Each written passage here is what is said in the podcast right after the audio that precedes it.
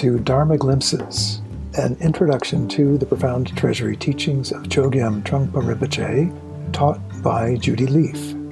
In this episode, Judy discusses speech. Welcome. Today I'd like to look into the topic of speech, in particular, working with speech as a part of our post meditation practice or practice in daily life. Speech is powerful. It is a large part of our reality, involves talking, working with our speech. Our speech can also get us into a lot of trouble. We can use our speech as a way of escaping from reality. Mindless speech is just filling space. Filling space, what's that about? How do you use your speech? When do you just talk just to talk? And when does talk have real power and meaning? And how can we work with speech in a playful way, in a creative way, but not in a trap of discursiveness where we speak for no reason? We fill space with empty words and we kind of cover over a certain kind of fundamental sense of emptiness or loneliness by trying to blanket it with yammering on and on, talking, talking, talking, and talking. Simply noticing, simply paying attention to speech is a really good starting point. When you talk, why? What do you have to say? What are you not saying? When are you talking just to talk? And how much respect do you actually have for your words, for the words themselves, for language? Trungpa said that paying attention to speech is a way of paying attention to reality. But often we use speech just in the opposite way, as a way to avoid dealing with what is actually going on and just cover it over with as many words as we can so we can just get through it and not experience it. I think uh, speech is kind of our go-to spot. It's uh, how we try to connect with one another, and it's very powerful in that way. But often it doesn't connect us at all. It's interesting to notice other ways of connecting that speech can cover up. We think we always have to have an agenda. So we have to have some kind of agenda, something to say to actually make a link with another person or another situation. There's a group mealtime practice that I like that involves talking and then not talking. It goes like this. People sit down for a meal together and uh, it begins as usual with any kind of meal and they're talking and enjoying the food. And then a bell rings and everyone stops talking, but continues eating and being together, eh, enjoying the meal. And then a little bell rings and people start talking again. So you begin to see a contrast back and forth between the ways of connecting through speech and ways connecting that don't involve speech. It's a fun exercise to do. And the point isn't to be sort of overly self-conscious or solemn about something as simple as a meal, but begin to notice there's connection equally strong, if not stronger, when we're not talking as when we are talking. I talk a lot, and talking is a good thing, but we should be not just only curious, but somewhat critical about the habits of speech that disconnect, and curious about how to use speech that does connect us, but not fall into many, many common traps of how we use words to avoid paying attention, to avoid being true and genuine as, as deception.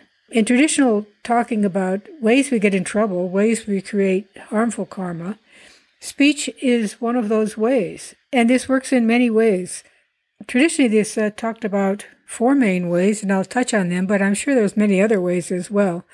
But this has been noticed for time immemorial, how speech can be beneficial and how it can be harmful. So that's the basic thing. Observing your speech. Is there, is it beneficial? Is it adding to something or not? Is it true or not? I mean, the Dharma is transmitted through spoken words, so speech is very much honored, but it's also recognized that we fall prey to these types of patterns. So I'll just touch briefly on some of them, just to have ways of helping you look at your speech and notice your speech patterns, your particular habits, good and bad. Obviously, a most harmful way of using our speech is by lying. And that quality of lying and the kind of blase or matter of fact acceptance of lying as a regular occurrence is shockingly commonplace in society as a whole nowadays.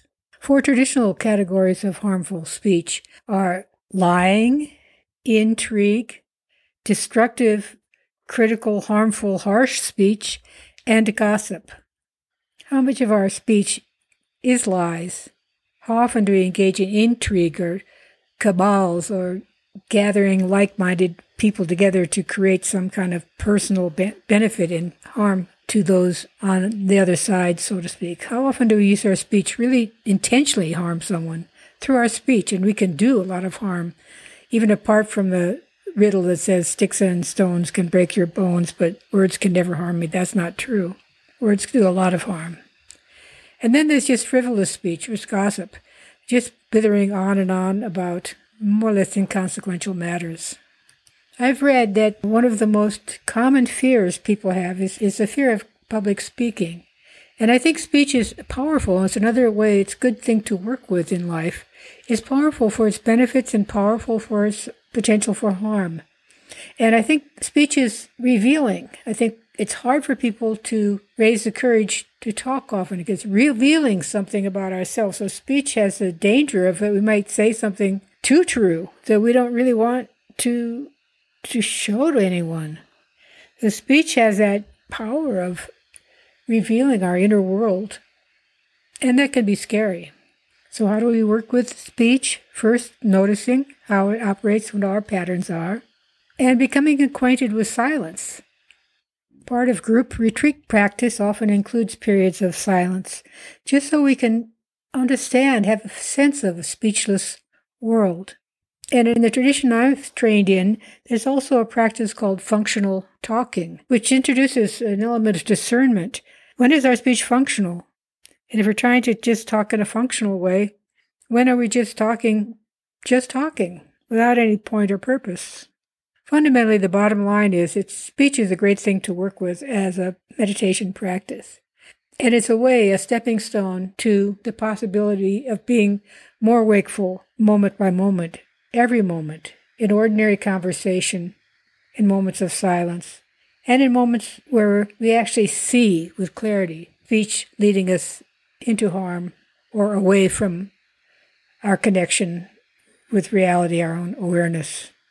So, this is an appreciation of speech, and I guess you call a warning, perhaps, or a pointer to the ways speech can also be harmful.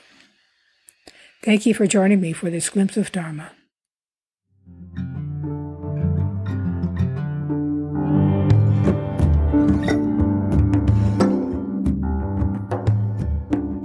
This podcast is made possible through the support of the Hemera Foundation.